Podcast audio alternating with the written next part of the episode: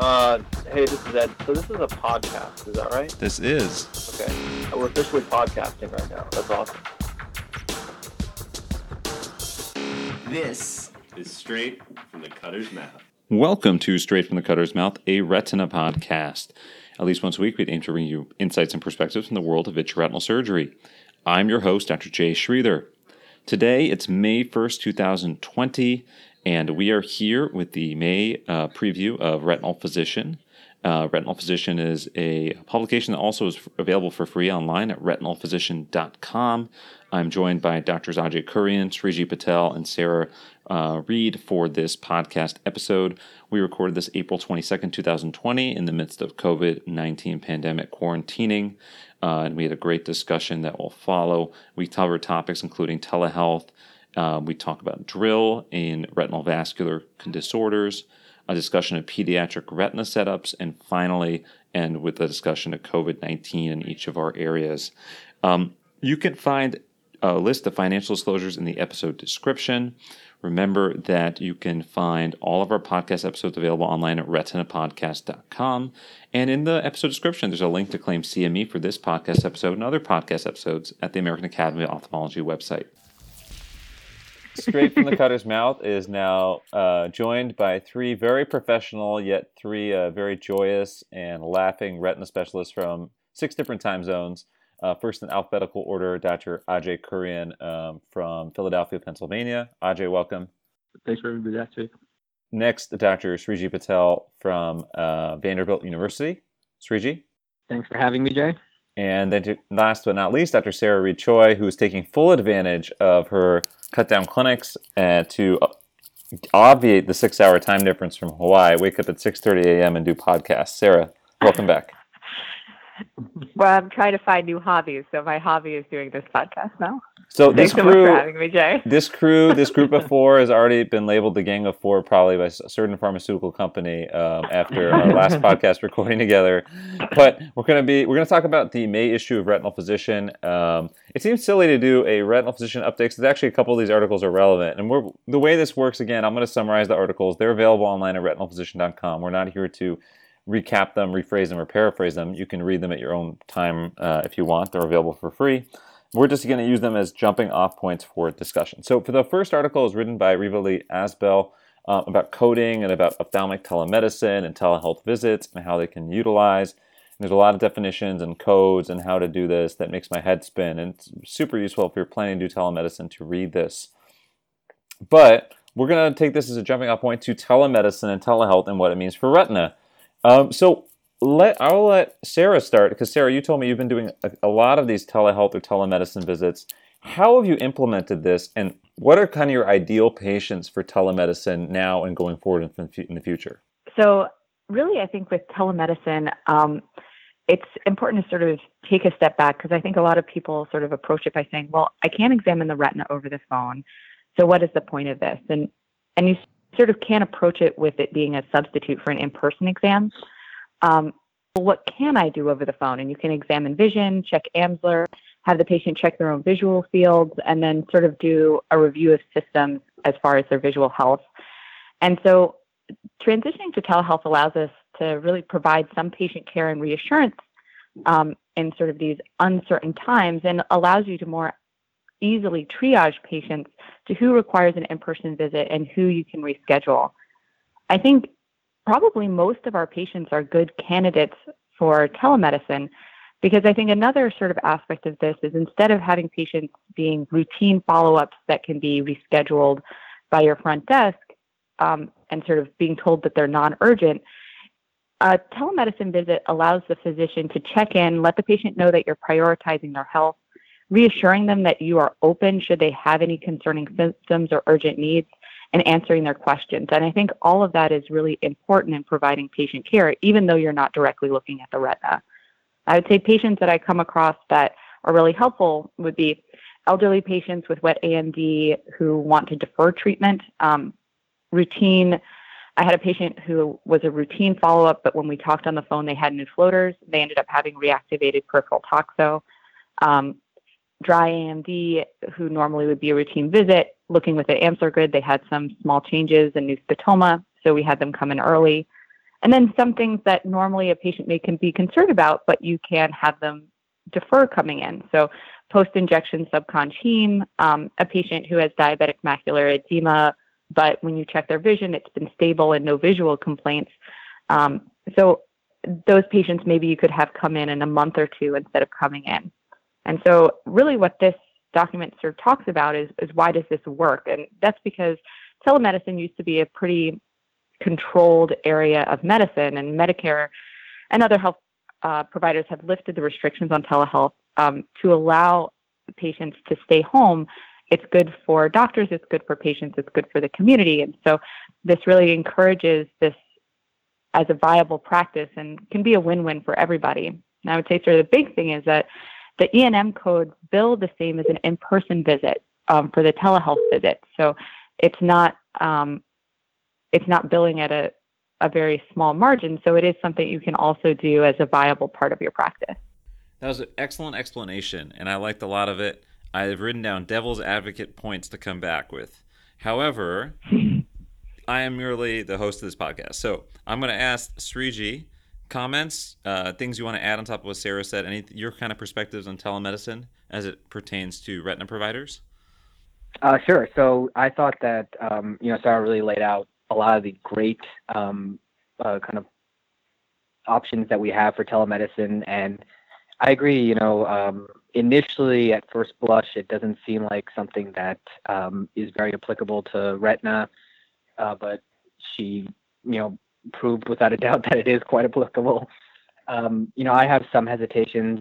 A lot of my colleagues are using it um, in the anterior segment sphere. Um, and my concerns are just that many of the things that we can be discussing, um, you know, in a face-to-face environment can probably be discussed over the phone. So I'm just not sure how much, how additive it is to have that. Um, but I think that this has actually been great because this really accelerated the um, the kind of atmosphere for pushing telemedicine um, for better or worse. And so as technology catches up with things like, you know, properly vetted home checking of vision and, you know, maybe even home OCT, then we can really uh, capitalize on um, the benefits of telemedicine. Ajay, commentary? I agree with a lot of what um, everybody has said already. I think that dry AMD, for example, where you can go through an Amsler grid, you can check the vision, and though you don't have the OCT to capture any very subtle changes in fluid, if those two things are are staying stable, then at least you have the ability to provide some reassurance and review the main education portions of, of dry AMD treatment, for example, and let the patient feel more comfortable with waiting also. It would be helpful sometimes to, to provide that that feedback for them. Well, I, I agree again. I, I, agree with Shriji's reservations. I agree with Sarah being the uh, the the most um, kind of optimistic of this group and maybe the most uh, resourceful kind of has really adopted in a really powerful manner and i'm going to take some of those tips for my own practice um, you know kind of the here i, I think tele, no one none of us are going to argue that telemedicine is a bad thing we, we've had multiple other things about telehealth telemedicine that there are huge values to telemedicine from a global perspective and a national perspective for patient care in the context of a retina practice you know some of the things i think that need to be readdressed the first is um, what this means post COVID 19. And Sarah, you kind of addressed some of these points about how it could be incorporated long term um, in a non pandemic situation. We don't know when this is going to end or if and when things will be different long term. Maybe. You know, we will. This will teach us all. Maybe we shouldn't have multiple large waiting rooms of patients in the same area to avoid large gatherings, uh, because coronavirus is just the tip of the iceberg, and this is something that could happen again. But you know, the two things I, I, I struggle with is I think that um, I think that obviously any sort of good system can be abused. And what I, I, would hate for this to happen is this is a way for administrators in charge of a medical practice or physicians simply are trying to increase um, profit margins to take patients who should be post ops and then turn them into um, telehealth visits in the hopes of increasing space for other patients. Now, we do have a shortage of physicians. There are areas where we have long waiting lists for patients. So maybe in some occasions for certain post ops, it's appropriate to do a visit over the phone. I would just say, um, I, I just think that the, it's a slippery slope, and you got to be careful. I think there are certain post ops, especially young. We, we have to teach our trainees and, and have people. There are certain post ops just need to be seen, and, and it's hard to get without a good exam a sense of how they're doing over the phone. Um, and probably there's arguments about post op day one and post op day one these arbitrary time points. I agree those time points are arbitrary and they can be moved around but there is still a value to seeing those patients. And I would just worry that the way this could be abused is you say, well, a patient's in a 90 day post op period we don't want to see them in that period because we're not going to bill anyway. We'll just do a telehealth visit. We'll save time and open up space for other patients. That alone is not a sufficient reason to do it unless you really think that the outcomes would be the same and you can show the outcomes would be the same.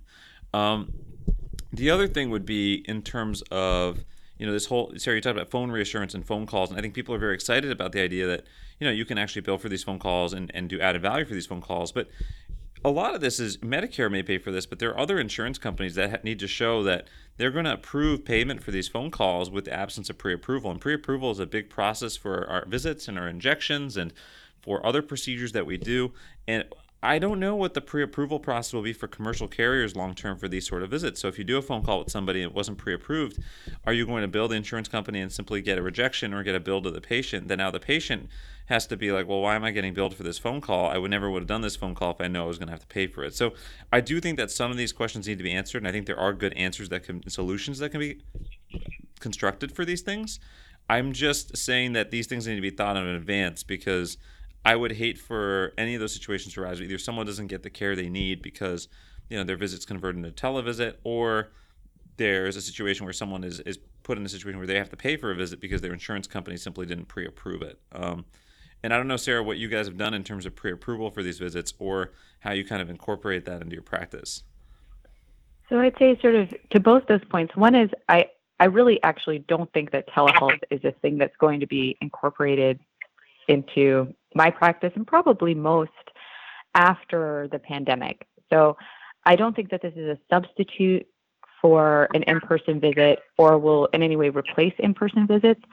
I guess I feel like when we're sort of most practices, when you talk to them, or even at the VBS um, online forum that you had, that was amazing, by the way.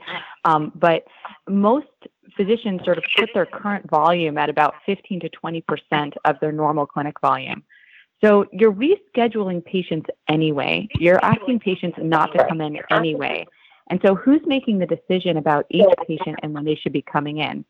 And I think what telemedicine offers is not only an opportunity for the physician to check in with the patient and at least do some rudimentary tests to try to determine how the patient is doing um, and sort of help to figure out okay, well, this is a patient that has some high risk. I still think you need to come in, or maybe come in in two weeks, or you know, you're doing great, vision stable, let's push you out to three months. Because ultimately, all your patients can't come back in a month. So you can't take two months worth of patients and have them come back within a four week period. Your clinic's not going to be able to sustain that. And I think your point is important about looking at a post COVID environment. The practices that are going to be best able to anticipate social distancing in their practice are going to be the ones that are best able to survive afterwards. Because even as you start having patients come in, your ability to transition to a safe environment is going to be important. Patients really aren't going to be able to they're not going to tolerate coming in and sitting shoulder to shoulder for an hour or two anymore. That's just not going to be the way things are going to run, even after a lot of these restrictions are lifted. So I think telemedicine offers a few things, and it should not be confused with a replacement for an in person visit, but it offers the ability to have patients actually check in with their physician and for the physician to be able to make an informed decision about a rescheduling process that's already happening. So patients that are still coming in would still come in, but now you are, in a lot of ways, dictating the rescheduling process and reassuring the patient that should they have any acute concerns, that you are still available to see them. As far as the billing, one of the good things about this is that um, Medicare is waiving the cost sharing for telehealth visits. So normally, when a patient comes in, they have a copay, and that's partially, you know, to have the patient have some skin in the game as far as their health care. But because it's being waived, that means that you can sort of upfront tell the patient that you know they won't be billed for the visit. And then on top of that, I think you have to make a decision that if the patient does receive a bill, what your practice will do. And for our standpoint, if the patient were to receive a bill, we would waive that. So the patients are not on the hook for any aspect of telehealth, um, even though they may get a summary of the care with how much it costs and was billed to the provider um, at home. Yeah. I have nothing. That was really well said, and I have really nothing to, to rebut that. That's that's a great response. Um, Shriji, Ajay, any final thoughts on telehealth before we move forward? Really well uh, said. I'll say um, the cynic in me just wonders um, how telehealth will be implemented if payers um, start backing off. You know, right now they're reimbursing just as if they would with in-person visits. Um, in the post-COVID era, if that calms down, you know, I, I, tend to agree that telemedicine or telehealth will calm down with it. Um, if reimbursement's aggressive, I do think that, to your point, Jay, there is the potential that people utilize it quite a bit and then maybe overutilize it.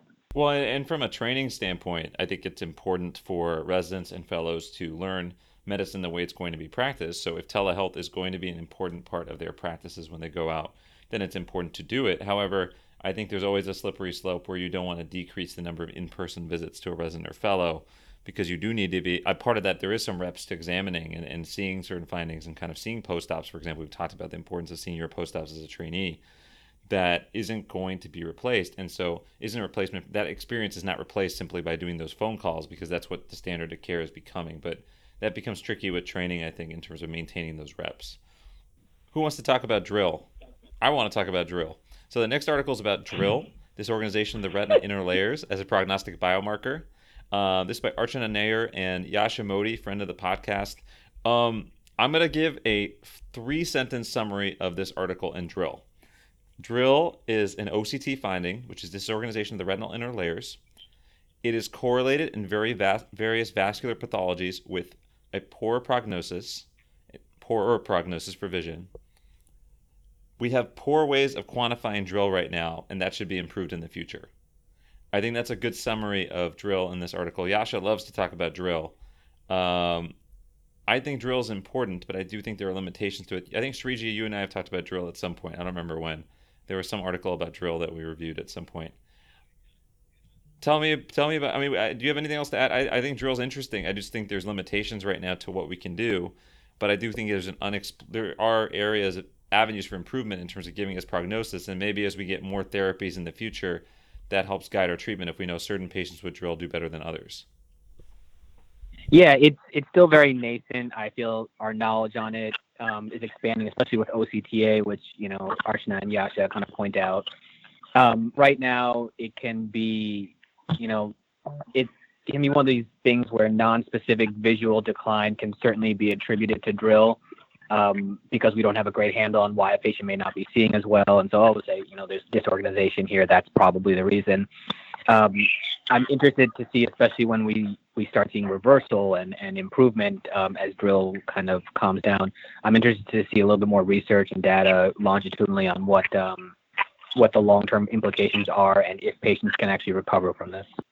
I think it's a very interesting OCT biomarker, and it definitely seems to be clinically relevant. It does seem like it's a little bit heterogeneous in terms of the cause. It could be from ischemia, it could be from traction, and so that makes it a little bit harder to to figure out exactly what's going on with DRIL. You see with macular edema, it makes it harder to use as a baseline prognosticator.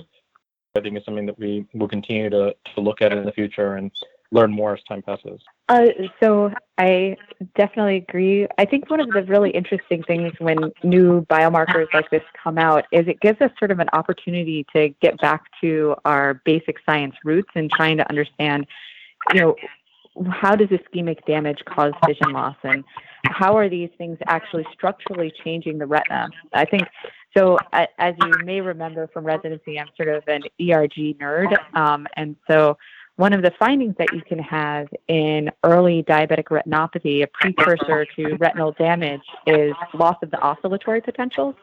Um, and so, as I'm sure everybody remembers all too well, these are um, sort of high frequency waves um, found within the B wave, um, but they represent um, the amacrine bipolar ganglion cell junction and sort of how that complex tends to work. And it's sort of been found that this can precede preclinical retinopathy in diabetics. And I thought that was interesting to see that DRIL also may precede progression to diabetic retinopathy because I think it indicates that there is an ischemic level of damage on the inner retina that maybe isn't so easily visualized that actually has a component of um, sort of how the physiology of the eye is working. Um, so I think that's going to be really interesting to see as, as time time goes on. Great, awesome. Next paper is on pediatric retina patients. This is from Cagri Besirli and Vaidehi Dedania about establishing a pediatric retina call service. And they just kind of talk about kind of the needs for pediatric retina, a lot of it focusing on ROP, who does the screening, who does the treatment when treatment is needed, what are kind of the facilities you're going to be working at, making sure you have support for the ICUs, the NICUs, making sure you have lasers available, staffing in the OR. There's a lot of practical aspects here. Um, how to do EUAs, and then how to do follow up. And then the, the interesting thing is talking about compensation and malpractice, because these are actually really practical issues. Usually, compensation is pretty good for this for multiple reasons, but there's a ton of malpractice associated with this, and this is one of the reasons that maybe some people choose not to do pediatric call ROP. So we'll kind of snake our way back. Um, Sarah, do you do pediatric retina or ROP call, and how is it structured for you, if so? Um, so I do not. Um, the it's actually sort of interesting. I I think there's a relatively low instance of uh, pediatric pathology here. Uh, the ROP is actually done by the pediatric uh, ophthalmologist, and they do a really great job, and they do the the treatment for it in the NICU. And so, really, the only pediatrics I deal with are um, sort of young retinal detachments, dislocated lenses, things like that. But I, I don't do ROP screening um, here in Hawaii. Shriji, how is it managed at Vanderbilt? Uh, so I'm part of the pediatric uh, ROP service here. It's a mix of retina and ped. You know, we follow basically a similar protocol in terms of treating. So, and here, you know, Dr. Nina Barakal does a lot of the screening here, and obviously she's amazing. And she does not only um, the screening, but the treatments here. Um, I, I, think it's always interesting how this is structured. And, and one of the big issues with COVID 19 was kind of how to continue doing these screenings. She's continued to do it with protections in the hospital, um, in the NICU. I, I think there, but the, I think one of the bigger things with, with pediatrics is just you have to kind of have all these things in place, right? This is one of the things we learned with COVID nineteen is every sort of contingency has to have it, and if this, then what is the next step? So you, it's not enough just to have screening; you have to have a plan for what to do for treatment, who's going to do that treatment, and where that treatment will be done if you find something, and then if you do have a plan for that, you have to plan for during treatment. You know what sort of personnel are available in case these babies were very sick, go into distress during treatment and the same goes for operating room and having a team and a room and the equipment. All this stuff is kind of logistically challenging. And it definitely is an unmet need. I think there's a shortage of people who want to do treatments and, and screenings for, for good reason, not only malpractice reasons, but it's just, it can be difficult to do. It's not a, a very easy thing to do. So that was a really good article kind of summarizing the workflow for this. And I think I would, I would file this away if I had a fellow or even myself, if there was ever a situation where we had to set up something like this anywhere, I would file this article away because it's a very good kind of breakdown of different steps to, to set everything up. Um, any any additional thoughts, Sarah, on this article before we move forward? Well, actually, um, I would say the one thing that they sort of touched upon, but I actually think is probably the most important thing in my mind um, when you're thinking about um, pediatric retina is mentorship.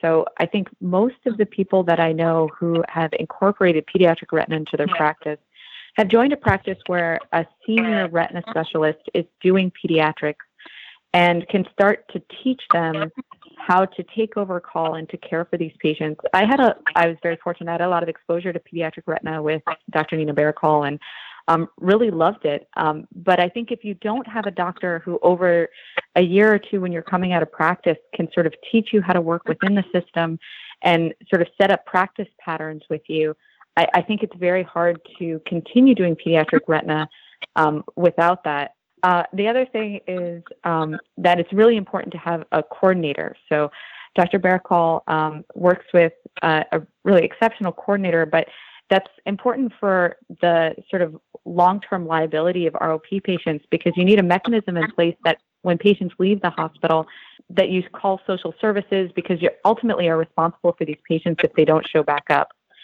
Um, and that you need to have that system in place. And then lastly, sort of that you mentioned in the hospital, not only do you need to have staff in the NICU, but you need to have fundus photos, and angiography in the clinic and in the OR. And so you need to have technicians in clinic for pediatric workups. You have to have OR staff and equipment, and you need to have pediatric anesthesiologists that you can uh, use as well. So I think one thing I found in private practice is that the transition to doing pediatric retina is one that requires a large system in place, mentorship to help you sort of set everything up. And, and without that, I think it's really hard to do. Thanks, Sarah, for that excellent summary of the article. Um, we were uh, we had a brief pause there. We had some weird things going on with the cross lines. I blame Ajay Kuriyan. We were just talking about that. Um, anyway, we got one more article to discuss here. We've got a, definitely a, very happy group, maybe a little hysterical group. Uh, the quarantine's making everyone a little crazy. The last article is about retinal physician responding to COVID nineteen by Laird Harrison. Various people commented. I, they quoted me and but I was definitely the least important person. There was like Peter Kaiser and David Park, and they just talked about different things about how people changed their protocols and operations and telemedicine. And, you know, I think a lot of this has been covered in multiple formats going into this. And this is the sort of thing that gets dated really quickly. I think in two or three weeks, this will all look weird and there'll be new issues we'll have to encounter. So we were talking before the call, um, before we started recording, about how we're kind of scaling up and what's going to happen. Sarah, you were talking about Hawaii has extended the stay at home order. We're recording this on April 22nd, 2020. This will release on May 1st. You know, your stay at home order is going to be extended. Um, here in Miami and Florida, there's suspicion, there's a, there's no official word, but there's a suspicion that we're going to let the stay at home uh, executive order expire at the end of the month and then start opening up on a slightly scaled back perspective to, to outpatient visits and surgeries. And we have a list of not urgent, but maybe the more high priority non urgent surgeries that got canceled or rescheduled that are going to be prioritized to the operating room. Shriji and Ajay, what are your scenarios now going forward into May? What do you think is going to happen? Shriji, have you heard anything from Vanderbilt in terms of what you guys are going to do? So um, Tennessee appears to be on track to lift the stay-at-home order at the end of the month and kind of coincide with that lifting the um, elective surgery ban in terms of pre- preparing for that, um, the plan that's been discussed among the perioperative medical directors is testing all surgery patients, you know, all elective surgery patients for COVID within 48 hours of their surgery. And then once the positive or excuse me, once the negative test results come back, then they're finally cleared to come on in and go ahead and have their elective surgery. And then if patients test positive, they go into kind of you know the typical protocol of the self quarantine and monitoring for symptoms, and then their surgery would be delayed until they have a negative test. This is something that is going to represent you know significant logistical challenges both for patients you know they're going to have to make an extra visit to come on in within a few days of their surgery uh, for the testing but also a logistical challenge to our our testing numbers and our testing sites vanderbilt seems um, prepared for it right now ca- testing capacity is underutilized, but that may quickly get um, strained uh, because we have a big backlog of surgeries. Ajay, what do you think is going to happen in Pennsylvania and Philadelphia and with your practice, which covers three states now? So at this point, our stay-at-home order in Pennsylvania is still going on until um, early May.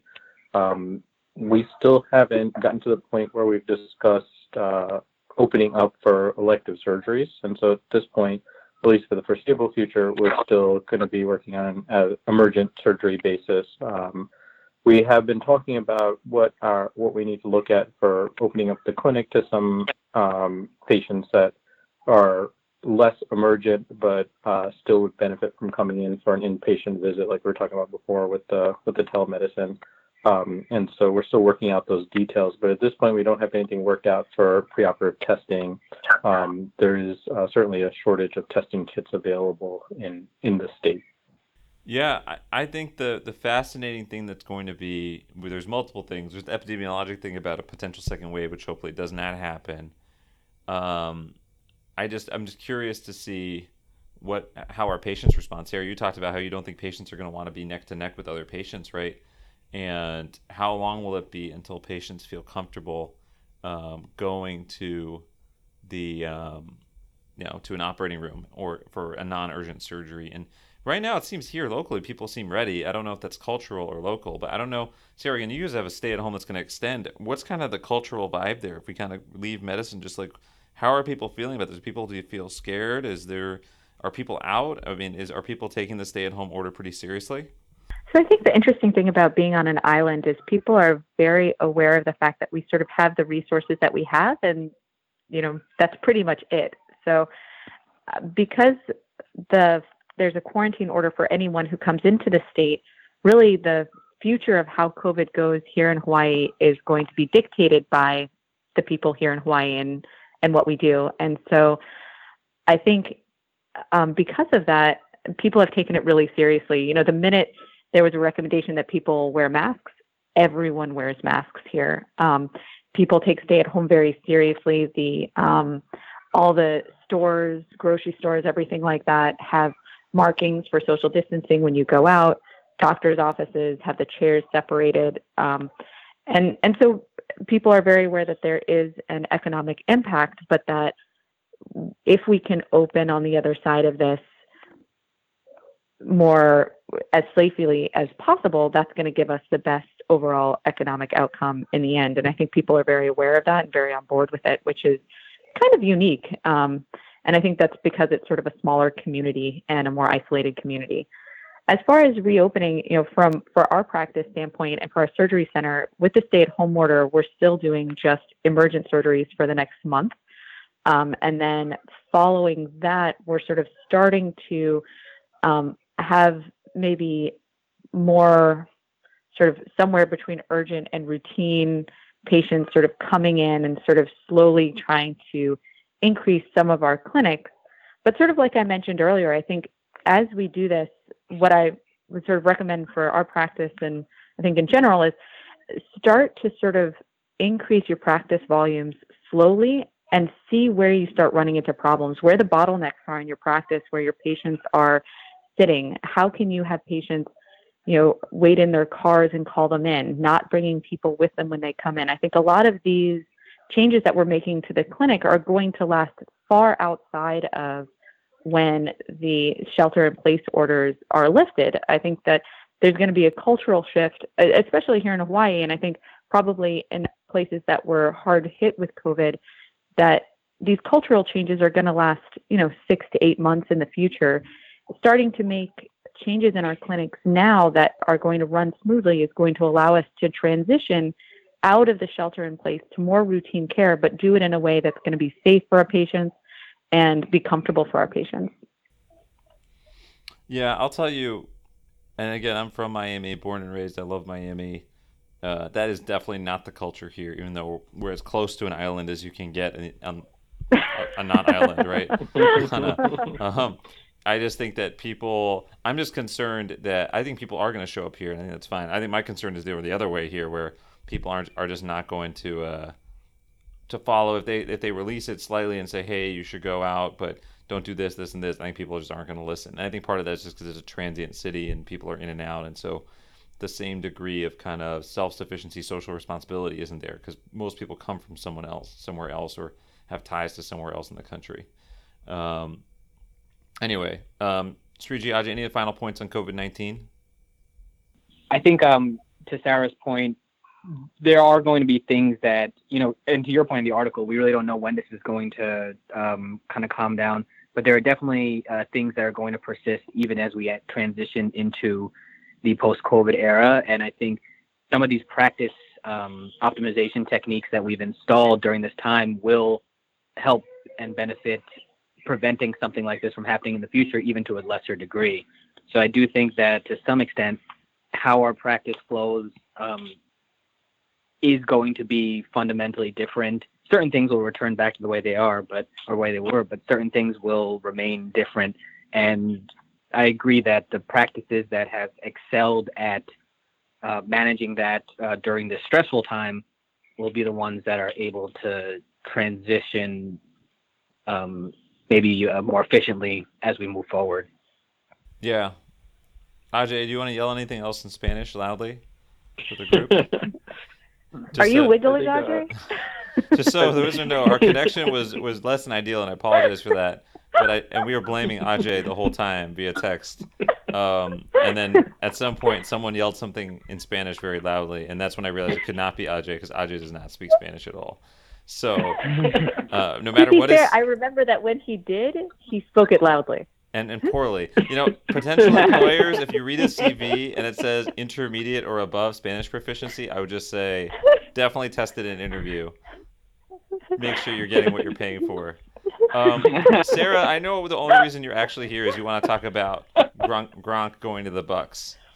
Oh my God, guys, guys. Oh man. Well, so first I will say, I love Gronkowski. Like Of I course. just think he's the best, and so.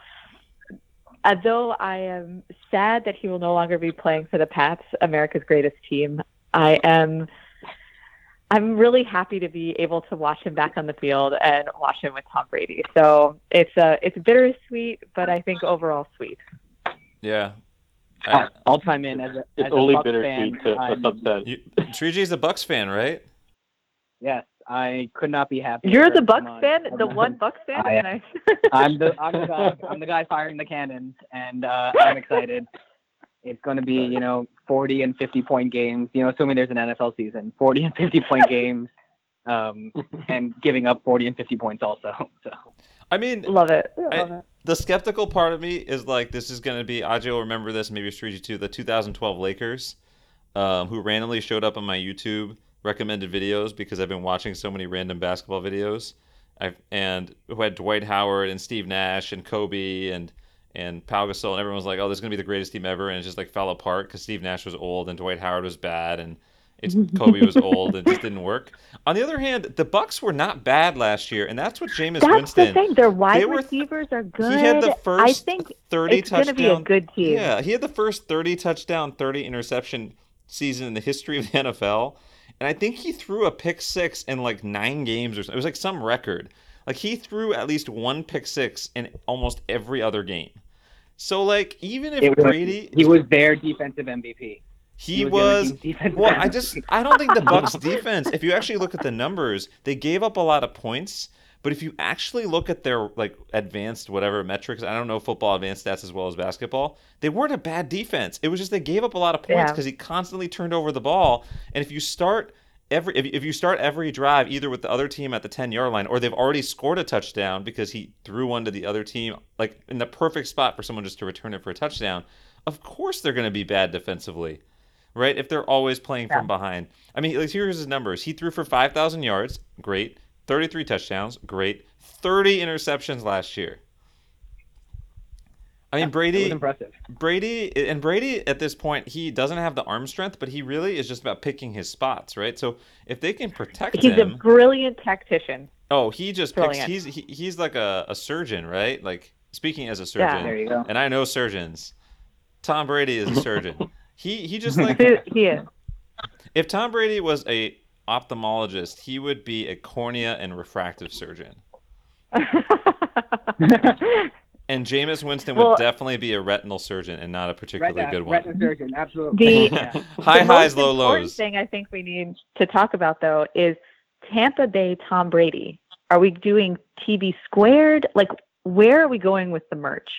Because I There's think that's going to be one of the most stuff. interesting things to develop over. You know, I think this year is really going to be the year of TB and it's going to be great. There- you know, Ajay's staying out of this because he doesn't care about football. But but um, they Ajay, now you know how everyone else feels when we talk about basketball for ten minutes at the end. Um, you know, they're they're. It's weird that he picked the Bucks. It's great from a talent perspective. It makes sense. It's warm. You know, he'll be the king of Tampa, which I don't know what that means. I like Tampa. I've been to Tampa, but like, okay. Mhm. I mean, it's Tampa. I mean, it's not it's not L.A., which is the other place he was rumored to go. I, they're not in an easy division, right? Like, I- in football, divisions actually matter quite a bit. They've been in an easy division for a long, long time. The Patriots, I'm talking about. Like, Dolphins are terrible. The Jets have been terrible. The Bills have been mediocre. They're actually going to a division where he's going to have to play the Saints twice a year. And I don't think the Yeah. Falcons are that bad, even though they were that bad last year. Um, and the Panthers, And the Panthers are always tough to play. they're competitive, right? So this is like not going to be a cakewalk. Their schedule is not easy. I mean, this is all assuming football actually resumes their season, and this is all, for all we know, this never happens, and this is just the greatest team that never was. But I don't know. Over under Sarah. Well, how, I think, how many uh, games do they win? I think- and where do they go? What do you think? Well, just to your point about why Tampa Bay, I think Gronkowski splits his time between playing football and going to 11. And so I think by going to Florida was the one way to bring Gronk out of retirement. Do people know what I think Eleven is? who anywhere are else listening to Gronk this? Is go. Eleven nationally famous? Oh, oh, well, Can you give a it up, three? kids, can you give a, you, a uh, three sentence summary of Eleven, just like I did a three sentence summary of DRIL? uh, I will not. Okay. Tampa Bay does have the most strip club, or it was rumored at some point. I think this is all old stats, but at some point it was supposed to have the most strip clubs per capita of like any major like top 50 U.S. market. so that also was there. Um, I mean, let me just tell you their schedule, and not to get too far into this and spend more time talking about football than Retina, but they, they play the. I mean, they obviously play all their division teams twice, so those are six games. They're non-division games: Chicago, Denver, Detroit, the Giants, the Las Vegas Raiders. That's weird. Um, the Packers, the Vikings. So they are playing. They're playing the NFC Central, and then they're playing the AFC West. They play the Chiefs and the Chargers. Like they're gonna have to play their six division teams. They have to play the Chiefs. They have to play the Packers. They have to play the Vikings. This is not an easy schedule. I'm just throwing that out there. Like this, Yeah. they, because the Bucks were not. The NFL schedules are based on how bad or good you were the year before. The Bucks were like eight and eight last year. They weren't bad enough to get an easy schedule this year. Mhm. I'm just saying, what is? Oh, they were seven and nine. I apologize. Um, Seven and nine. they were two and six at home, Shriji. Five and three on the road. Interesting. Yeah, the cannon thing doesn't Like- really provide that much of an advantage when you're throwing for six. Well- nonstop. So how many games do they win, and how far do they go? I think that if they make it to the postseason, and if Brady and Gronk are healthy, they go all the way. They go all the way to the Super Bowl. They win the whole thing. They win the whole thing. I think if you can keep Brady and Gronk healthy and they make it into the postseason, so that means. So I think really the question for me is the wear of wear and tear on those two guys over the course of the season Like if you can just get in, really if competitive. you can friends. just get in somehow, which is harder in football. Though they're can, they're going to Right. seven teams this year, though. I think. Exactly. So So, it's I easier. think it's a harder season. If they can stay healthy and get into the postseason, then I think with what the Bucks already have, plus Brady, plus Gronk, I think they win the whole thing. So here, I think it's he greatest of all time, can't be tamed, can't be stopped. one point before I ask Shriji or Ajay, who may have gone into catatonia at this point. Um, Brady has never won a Super Bowl, I believe, without a bye. He's never been to the Super Bowl without a bye. Oh. That was a, the famous Patriots stat. When they get a bye, they're almost Yeah, unstoppable. yeah. When they don't get a bye, they almost always lose the the second round of the first round. Now, part of that is also selection bias because the years they don't get a bye, they're not as good, right? But Yeah. I'm sure. But it is it does matter to have that extra week, and it does matter from like a Russian roulette perspective, not having to play three games versus two games. It makes a huge difference in football because it's, it's not like basketball or these other sports where you play a series. You have one bad game. We saw the Ravens last year against the Titans. They had one bad game and they were done, right? So Yeah. there is a huge advantage, and so the team now that gets that top seed has a huge advantage um, because it's a seven-team playoff. The top seed gets a bye. The second team doesn't get a bye anymore. Yeah, and I think it's going to be tough to kind of take over either the Niners or the Saints for one of those the, the top spot in the um, the NFC. But I do think that they can sneak in uh, with a wild card, and I think that you know it's hard to bet against Tom Brady um, in the playoffs. I've been doing it every year up until now, and I always lose. So I'm I think that uh, he uh, once he gets to the playoffs, assuming that you know his arm and legs are still attached, I think he's going to do well. And we, we never deconstructed what happened last year, but I would not blame their loss to the Titans or their season on Tom Brady. No, he just it's hard when it's just one or two people against a whole football team. He just really didn't have all the help. I think that I, I, I think if I was going to bet on money, which I don't, um, I would say that they make the playoffs, but they don't win this. I don't think they win the Super. I don't think anyone's beating Mahomes anytime soon. Um, but who knows? I don't know. Aj, Knicks are going to finish last though, right? Any league, No way, we're any sport. most, most importantly. Hey, um, would don't. like say this is going to be my first time rooting for Tom Brady. Um, I think unlike Sarah, everybody else who's not a New England Patriots fan has been rooting against him. Um, Yeah. whoever has been outside of that area, and this will be the first time that, that he probably has an overwhelmingly large amount of support from everybody else outside of that area. Well, Sarah, here's Hmm. the breaking news that won't be breaking news when this releases on May 1st, but only can here can hear breaking news that's not breaking news. Percy Harvin is uh, rumored to be joining the Bucks. Oh, Hasn't played the wide receiver. Yeah. No, no, no. The accountant. Um, I, you know what? No. sorry, that was, that was if it's the for. accountant, well, okay, Super Bowl win for sure. He's only 31. He's only 31. How old is this article that you're reading? Is this from a few years ago, or No, it was from 50, 50 58 minutes. And then if you look online, there's an article from 11 minutes ago from Inside the Eagles, the Eagles blog. The title: The Philadelphia Eagles should express zero interest in Percy Harvin. Shots fired. Sorry, Percy. Um, all right, Ajay, you want? I Well, feel bad. all right. You didn't get to say Truly anything. unstoppable. Truly unstoppable. You want to say something before we go, Ajay? no, I'm, I'm good. Okay. All right, guys. Thanks for your help. This was great. Be all, be safe. Bye bye. Bye. Thanks, Thanks, guys. Jay. Bye. Take care, guys. Safe. As always, you can find this podcast episode and other podcast episodes on our website, retinapodcast.com. That's R E T I N A podcast.com. We have 231 episodes there sorted by category, uh, including this one. Um, apologies again for the audio quality for the first half of the episode. We did have some, what seemed to be a cut, call cutting into our conversation somehow. The lines got crossed. Uh, hopefully, this is not a reflection of how things will change in the Zoom era, but um, we were able to sort it out. And uh, again, apologies for that. And hopefully, it does not happen again. Remember, you can subscribe on our website to get ep- updates on the most recent episodes, or you can find our uh, podcast on your mobile device in the Apple Podcast or Android Podcast apps. In terms of how you can uh, give us feedback, you can cl- click on the contact us link on our website or email me directly at retinapodcast at gmail.com. Uh, thank you again to Jen Ford and the team at PentaVision for providing the retinal physician issue in advance. Thank you to doctors uh, Ajay Kuriyan, Sarah Reed, and Shriji Patel for joining me. Thank you to the Tampa Bay Buccaneers for signing uh, Rob Gronkowski and giving us another 10 minutes of fodder at the end of the episode. Thanks to Dr. Louis Cai, Dr. Angela Chang, and Dr. Um, uh, Mike Venincasa for doing the social media and production for this episode. And thank you, listeners, for what you've done throughout this pandemic, what you do on a daily basis, the patient you take care of, the articles you read and publish, and the conversations you inspire here each week. This is Jay Sridhar signing off.